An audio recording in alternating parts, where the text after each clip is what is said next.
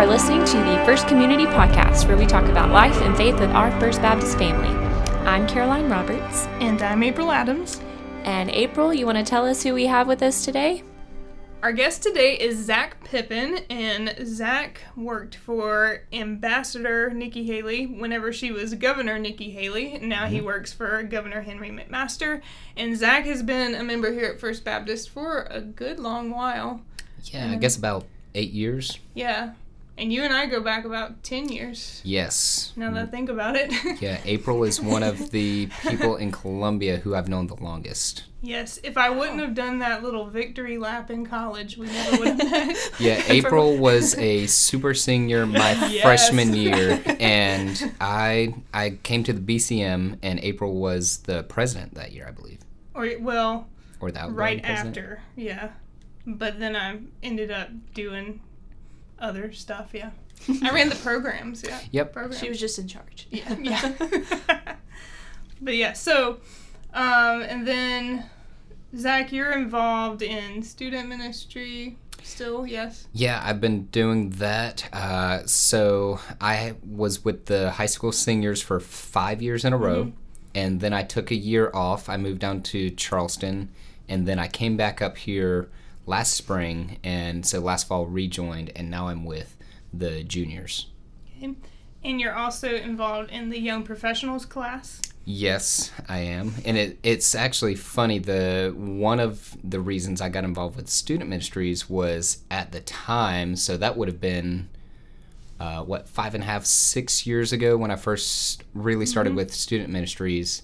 Uh, the young professionals ministry here at the church was not not quite where it is today, and so it was it was around that time I was I had just gotten out of college. Um, most of my friends were younger, uh, so I still hung around the college for a little while. But then when I was like, I need to, you know, get out of college ministry and move on to something else, I was not really interested in joining the young professionals ministry at the time. And so I talked to Trip, who was the student minister at the time, and I was like, "Hey, Trip, I had volunteered some during college with uh, retreats and stuff, some of the one-off events." And I was like, "Hey, Trip, uh, do you have any need for any volunteers in the student ministries? Because I'm interested. Uh, I, I'm done with college. Not interested in this uh, young professionals uh, thing right now. So, and he's like, "Yeah, sure," and got plugged right in. All right. But now the YP class is a little bit better, yeah. Yeah, it's um, we have some great leaders. We have the Reekers and the Cothrans. They're two married couples that have done a great job to kind of bring it back from the ashes. Uh, and then we also have we also have uh, several uh, members in the class who have just really stepped up and started planning things. And that's one of the great things about YP that's different from student ministries. You know, in student ministries, the leaders kind of plan everything the from the retreats to the Wednesday evening activities. With YP, it's really member led. It's you know we'll just tec- text each other, hey, what y'all doing this weekend? Let's go see a movie and grab a meal. Um, so Yeah, as any adult class should be. yeah. Well, um, you've also have been taking trips to Haiti. I mean, you you Mm-hmm. were there just recently, correct? Yes, I was there. So I'll tell a little bit about this most recent one. Then I'll kind of back up to the beginning and go through. Um, I like to tell kind of in-depth stories, sometimes out of order. So uh, uh, about six weeks ago, Trip called me up. So Trip has since moved to Atlanta. He uh, is working at a church there in Atlanta, Sugar Hill, and we miss him, but you know we love Philip, who's stepped up in his place. Um, so, anyways, Trip is one of the board members and founders of the Haiti Orphan Foundation, which is uh, kind of the umbrella organization that oversees what uh, the people in Columbia, at least with our church, and there's some people outside of our church who are involved. So Trip calls me up. He's like, "Hey, I'm going to Haiti in about two weeks. Do you think you can come with us and shoot some photos and videos and put together for our promotional material for the next year?" And uh, like immediately, I was like, "Oh, I'd love to. Let me make some calls to make sure uh, it's going to work out with my job." And he's like, "Okay." And so I looked at the schedule. It looked pretty light. There was like one event, so I called up a coworker. I was like, "Hey, can you cover me for me on this event next Thursday? I want to go to Haiti and help out with this orphanage." Kind of guilt tripped him a little bit, um, but it, it, yeah. So thankfully, it wasn't a big deal to just miss a couple days of work. So it was literally Thanksgiving night. My family had all gone to bed, and I was on the phone with Trip. We are looking at plane tickets and booking them. And then the next Thursday, so one week later, uh, we flew down to Haiti, and we were only there for a couple days. Um, and but we got a lot done. We checked out a new school. Um, we did checkups on the boys, and I guess at this point I'll kind of back up way far and then come back up to this point. So back in I graduated from college in December of 09. And if y'all remember, in January of 2010, there was this large earthquake in Haiti. It just, mm-hmm. you know, devastated the country. And I had not yet found full time employment. I wasn't really looking because I graduated. I did the opposite of April. Instead of doing uh, a victory semester, um, I just did college in three and a half semesters, so, or three and a half years. I just uh, took a semester from yeah. you. so I basically thought, hey, I you know I worked hard for three and a half years to graduate early. I'm gonna take a semester off. I'm gonna nice. kind of treat myself. Um, and so during that time, I was I was still working part time in the House of Representatives. I was a page, you know, all throughout college, which is basically like an intern. And I was also doing a lot of uh, work at the BCM. Was on leadership there and kind of finishing out with uh, my peers who had yet to graduate. So the earthquake happens, and I don't know. It was like Wednesday or Thursday. The earthquake happens, and on Sunday morning, I remember in college ministry, uh, we all gathered around Wes Church, who at the time was the college minister and he was about to head down to Haiti in two days with a group including uh, Dr. Mike and Daryl Nations, a couple other people from the church, and they were just going to go down there and basically do triage. So I remember we all circled around him, and we were supposed to pray for him to, uh, you know, for safe travels and mm-hmm. for all that. Uh, I I didn't do that. I remember, like I prayed like a one sentence prayer. I was just like, God, please get me to Haiti. and I don't know what on earth made me think that. I have no idea. So that was Sunday morning, and on Monday I had some conversations with Wes and some other people um, about getting logistics worked out to do a trip down there. I was not going to be able to go on the one that week, the first triage trip, but there was definitely, you know, we could already see within a couple days a lot of long term needs. Mm-hmm.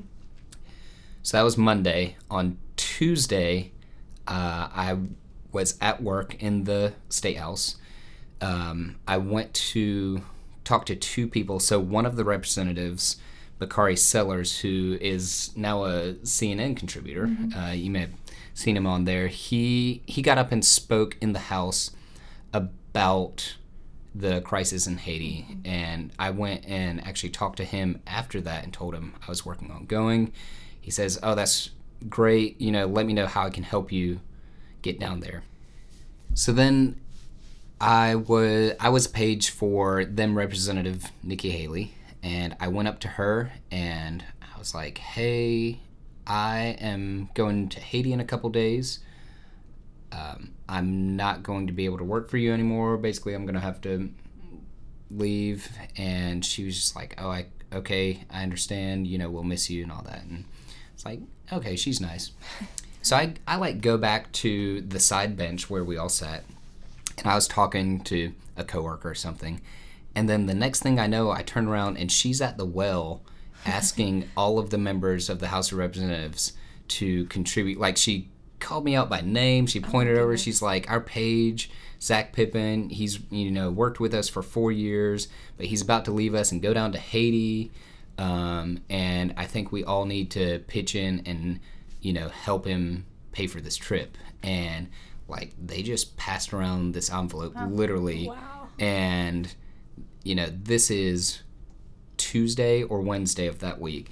Um, you know, eight years later, it's hard to remember. But like from Sunday when I prayed to go to Haiti to Wednesday, it was like done and paid for. Wow. Um, and then, of course, on the ground in Haiti. So now we're actually going down there.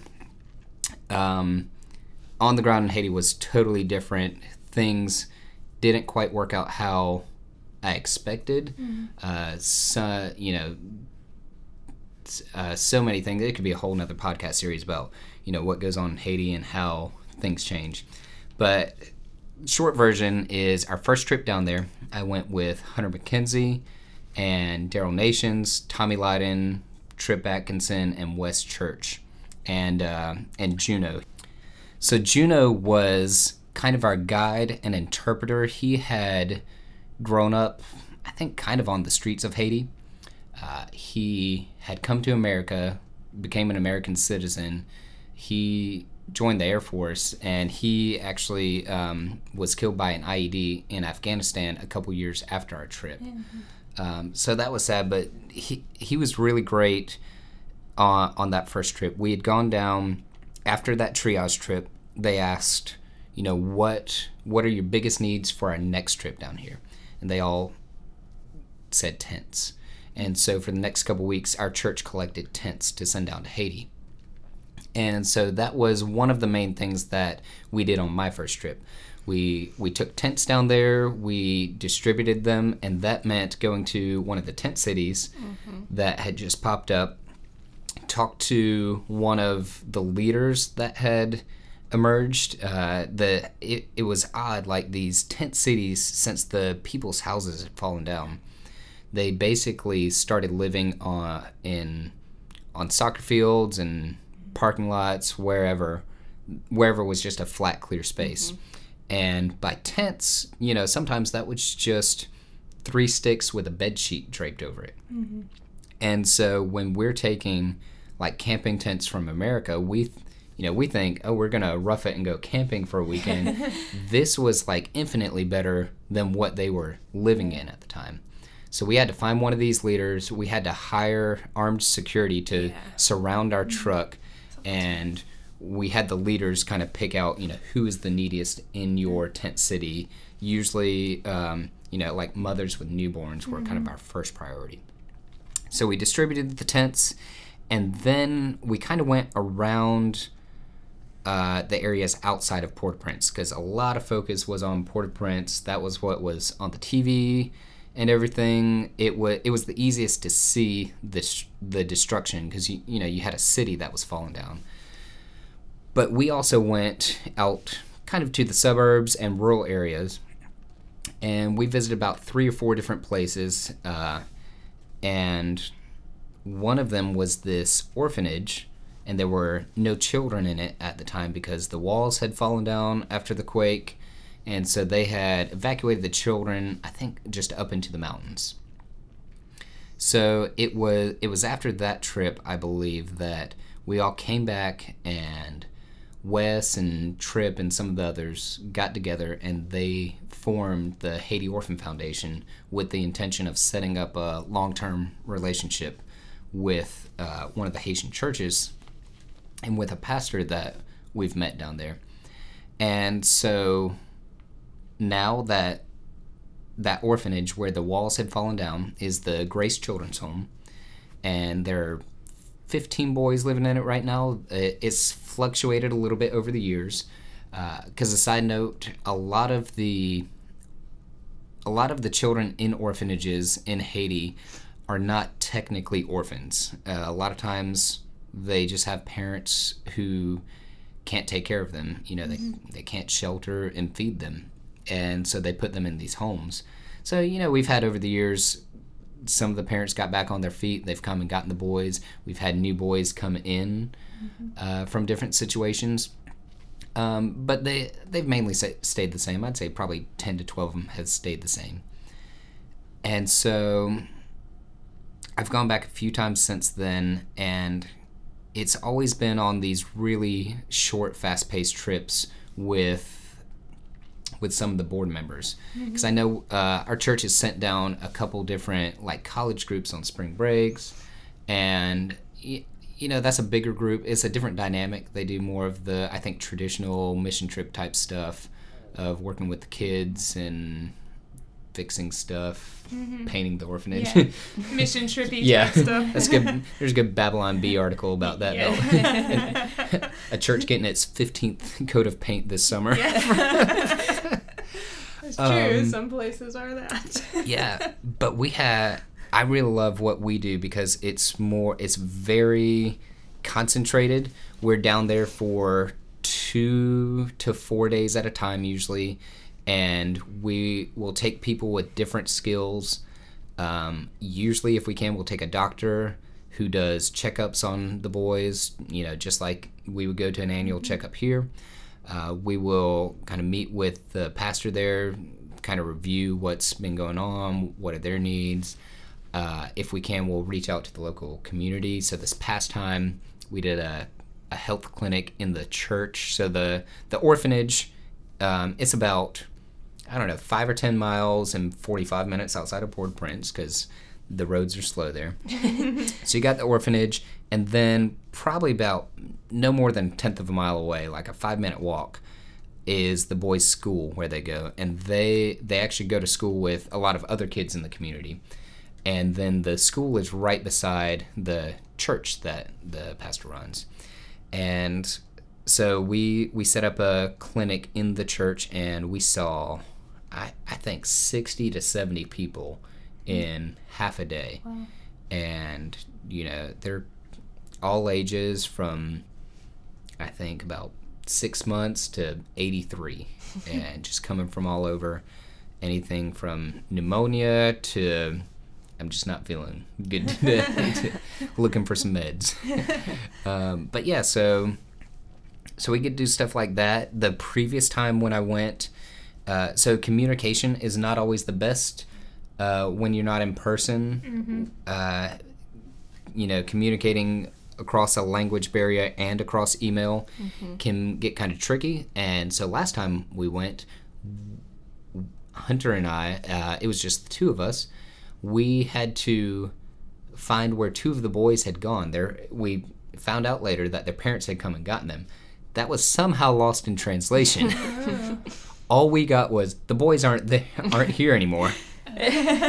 so we had to to find find and hire a driver and go like three or four hours up into the mountains. We spent a whole day just like tracking down these boys and doing quick checkups. Hunter's an architect, I'm a photographer. So we basically took a tape measure and a scale. that that was uh, that was the 2015 Height health weight. checkup for the you boys. look fine. yeah. Yeah, the the other years when we have actual doctors, I think you know they get a good checkup. So yeah, we went up uh, into the mountains, found the boys, and oh, and another thing is the uh, the kind of annual trip that the the leadership does, and that I've gotten to go on with them, has always been in the November December timeframe, and so we always take down the Christmas gifts, and so that's always fun. Yeah, well, this seems like a cool thing because you keep going back, and so you get to build relationships, right? Yeah, and you know it's it's funny because about every time I'm down there, I think I I wish I spoke French and I should work on my French. I took French in college, but I didn't like it.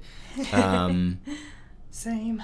yeah, I I was a Spanish minor, so I, was always like, what man? Why can't why can't I keep going back to the Dominican Republic, just on the other side of this island? I could actually talk to the kids, have conversations and stuff. Um, I'm not you know, fluent, but I could easily get around and, ha- and talk with uh, anyone there. And so, but for some reason, it just keeps working out that I keep getting pulled back to Haiti, and I love going there, even if I can't speak the Creole or French.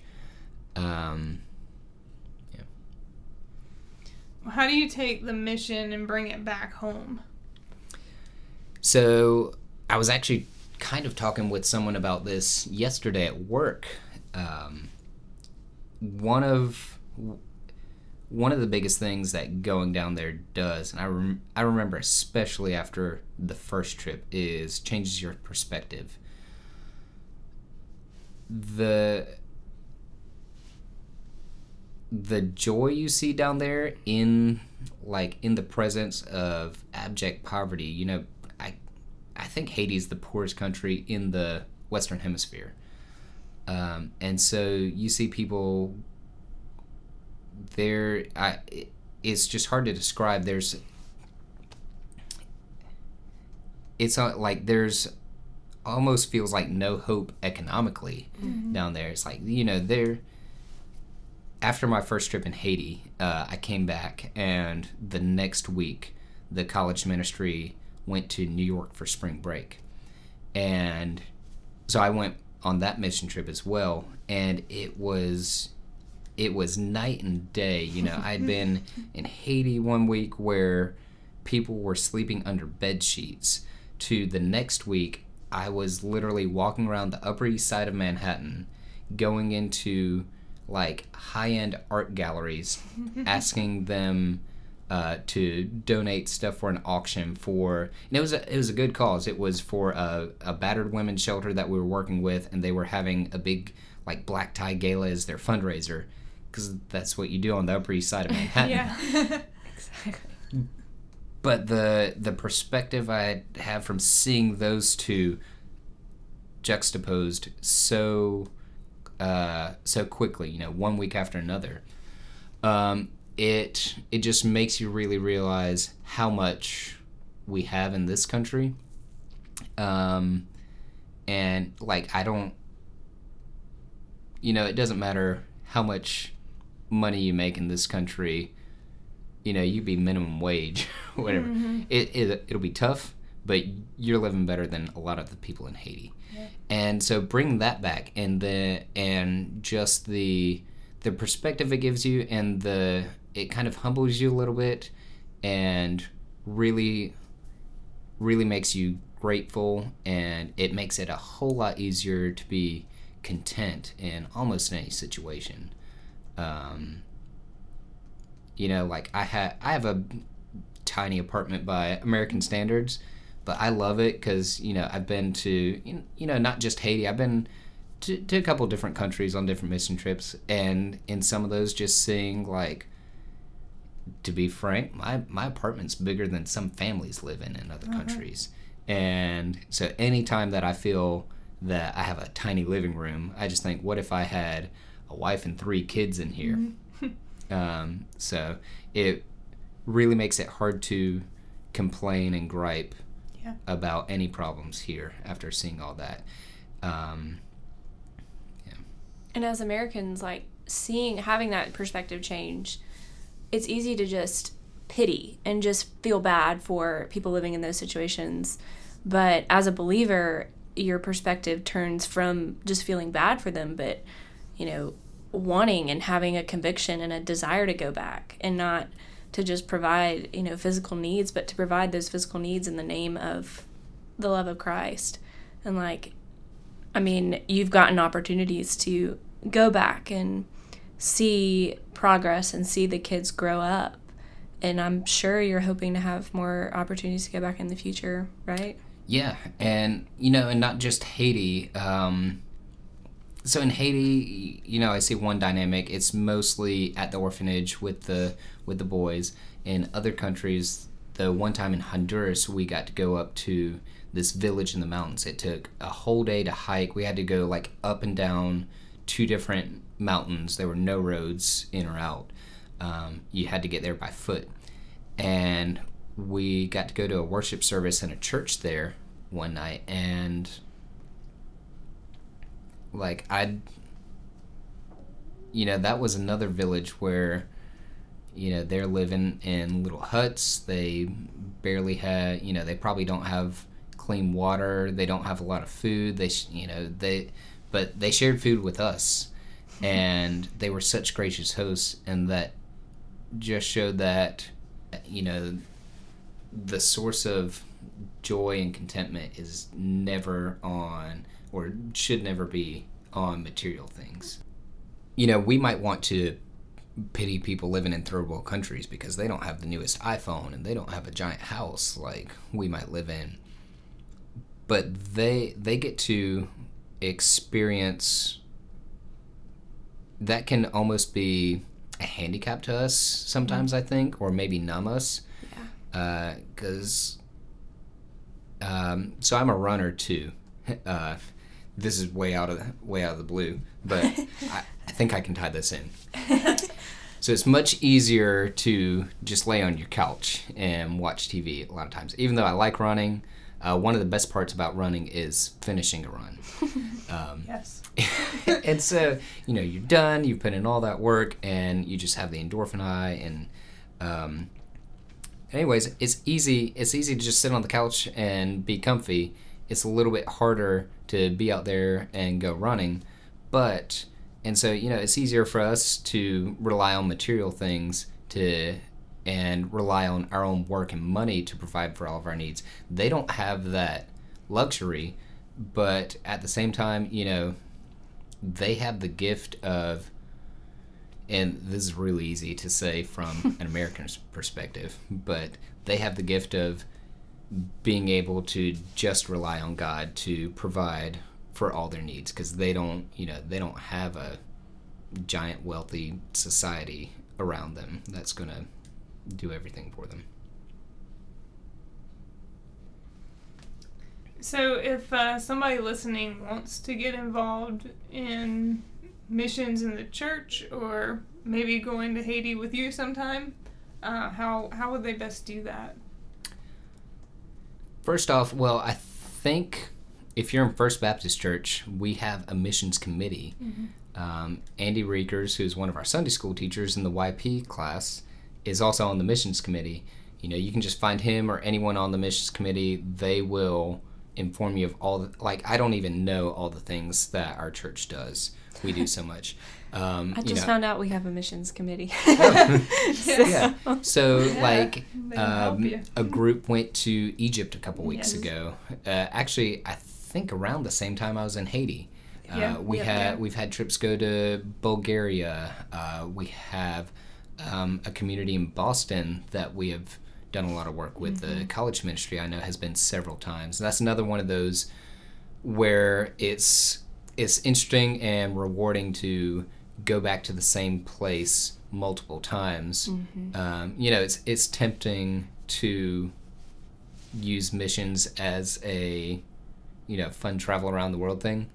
Um, but it's definitely, I'd say, more rewarding to keep going back to that same place and build the community. You know, you're not gonna, you know, going to Haiti. It's not a vacation. Um, I love going, but it's you know, it's not a resort. We're there. It's hot and dirty and dusty, and the um, to, uh, to be honest, I don't love Haitian food.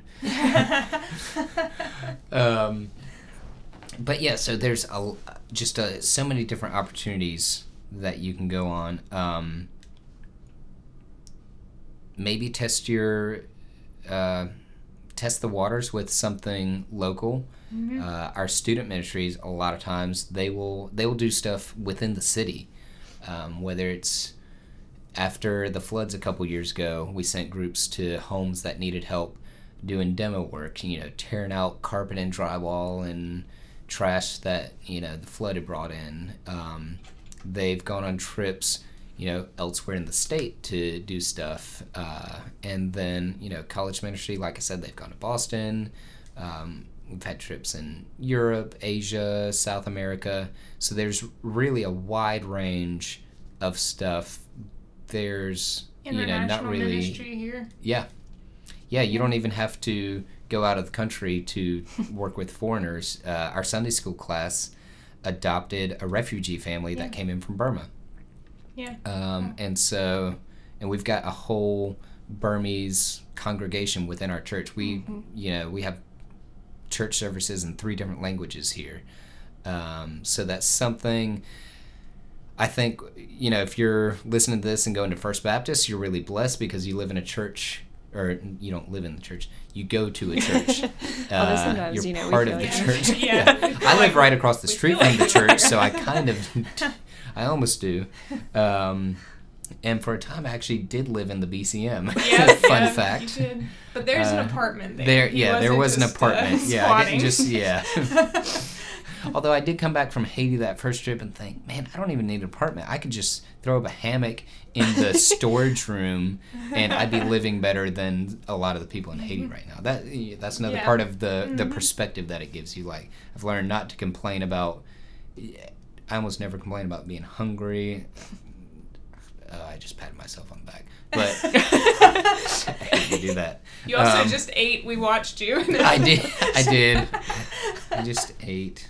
Um, but yeah, so if you're in First Baptist Church, you are really blessed to have a church that is very missions oriented. There's so many opportunities to get involved here. Just you know, ask any of us. Uh, uh, ask about anyone, and someone's gonna be able to help you get where you want to be. Mm-hmm. And I think the real message too, with the whole experience you had in saying that prayer and praying over Wes and, and hearing that call and just your prayer being, Lord, send me. I think if you are in this church and you have a desire strong enough and you feel like that desire is from the Lord, like there are people that probably have a desire to go with you. And if not to just go, there probably are people that have already gone or are already involved in a way, um, somewhere in some form of tangible, you know, providing needs where needs where there is a need, and um, you just just ask. They're everywhere. Yeah. There's not just like one group of people. I think in, in every ministry there are people who have a desire to be on mission in our community and then in a, in other communities who are less fortunate than ours. Yeah, exactly. And I think that's a good word to end on right there plenty of opportunities. So pray to the Lord and ask uh, where He wants you to be, and you'll be surprised where you get sent. yep. All right. Thanks, Zach, for telling thanks. us your story. And thanks for having me. This has been the First Community Podcast, and we will talk with you next time.